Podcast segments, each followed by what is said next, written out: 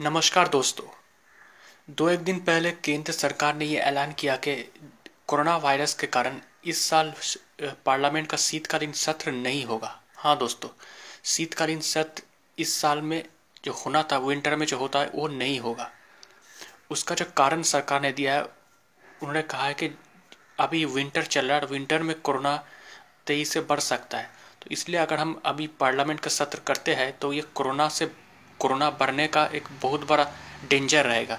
तो इसलिए winter session को हम विंटर सेशन ऑफ़ पार्लियामेंट को हम इस बार, इस साल कैंसिल करते हैं और हम बजट सत्र जो जनवरी में एंड में होता है, वो हम बजट सत्र से फिर से चालू होगा पार्लियामेंट तो इस पर जब सरकार ने ऐलान किया, सरकार ऐलान करने के बाद उन्होंने, सरकार ने कहा कि जो पार्लियामेंट अफेयर्स मिनिस्टर है प्रहलाद जोशी, उन्होंने कहा कि हमने सारे विपक्षी दलों से बात की, उनसे डिस्कशन की, उन उस डिस्कशन करने के बाद हमने ये डिसीज़न लिया। लेकिन उसके तुरंत ही बाद जो लोकसभा में जो कांग्रेस के जो विपक्ष के नेता आधीर रंजन ज्योति उन्होंने कहा कि ये सब झूठ है, हमसे कोई बात नहीं की है, ना ही किसी विपक्षी पार्टियों से बात की है। ये सरकार सिर्फ़ अपनी मर्ज़ी से फैसला लिया लिया एक तरफा। राज्यसभा का जो कांग्रेस के विपक्ष के नेता है, गुलाम नबी आज़ाद, उन्होंने भी कहा कि हम, मुझसे कोई चर्चा नहीं हुई। टीएमसी के जो राज्यसभा सांसद है, डेरेक कुर्बाइन उन्होंने भी कहा कि इस बारे में कोई चर्चा नहीं है। सरकार ये हिटलर तुगलक फैसला ले लिया है। किसी के ना बात करके ना कुछ करके अप, अपने अपने मर्ज़ी से पार्लियामेंट को विंटर सेशन को कैंसिल करने का फैसला ले लिया है। दूसरी तरफ़ एनसीपी का नेता नवाब मलिक का कहना है नरेंद्र मोदी यहाँ पर दिल्ली में गुजरात मॉडल को चला रहा है। मतलब गुजरात में जिस तरह से वो चलाते थे एक तरफा अपनी मनमानी करते थे वहाँ पर भी दिल्ली में भी वही मनमानी कर रहा है। तो सवाल ये है कि जो जो क्रिटिक्स है सरकार के, जो बहुत से लोग ये पूछ रहे हैं कि जो पार्लियामेंट सेशन क्यों कैंसिल किया? सरकार ने जो रीज़न दिया, जो कोरोना के वजह से, लेकिन ये रीज़न उतना कन्विंसिंग नहीं लग रहा है। क्यों नहीं लग रहा है? अब देखिए पॉलिटिकल रैलीज हो रहा है। चुनाव पॉलिटिकल रैलीज हो रहा है। अभी कुछ एक दो महीने पहले बिहार में विधानसभा चुनाव हो गया। हैदराबाद में काउंसिलर चुनाव हो रहा है, हो गया। कि केरला में लोकल बॉडी के इलेक्शंस हो रहे हैं। हर स्टेट में छोटा छोटा मोटा पंचायत चुनाव हो रहा है। सबसे बड़ी बात है जो रैलियाँ निकल रही है, लोग डेमोन्स्ट्रेशन लेकर सड़क पर निकल रहे तो उनसे कोरोना का डर नहीं है।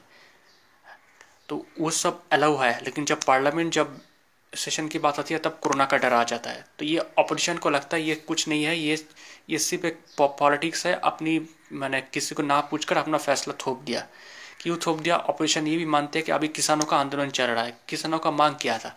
जो तीन कृषि बिल जो केंद्र सरकार ने पार्लियामेंट में पास किया तो उस बिल को रद्द करे, उस बिल को विदड्रॉ करे। अगर सरकार अभी पार्लियामेंट सेशन विंटर सेशन चालू करती तो उनके ऊपर दबाव था कि जो तीन कृषि बिल है, उनको पार्लियामेंट में विदड्रॉ लेना है। तो सरकार इसे बचना चाहती है, बचने, बचना चाहती है, इसलिए पार्लियामेंट सेशन नहीं विंटर सेशन नहीं बुलाया। मतलब सरकार ये डर गई है। ये बी पक्ष का कहना है।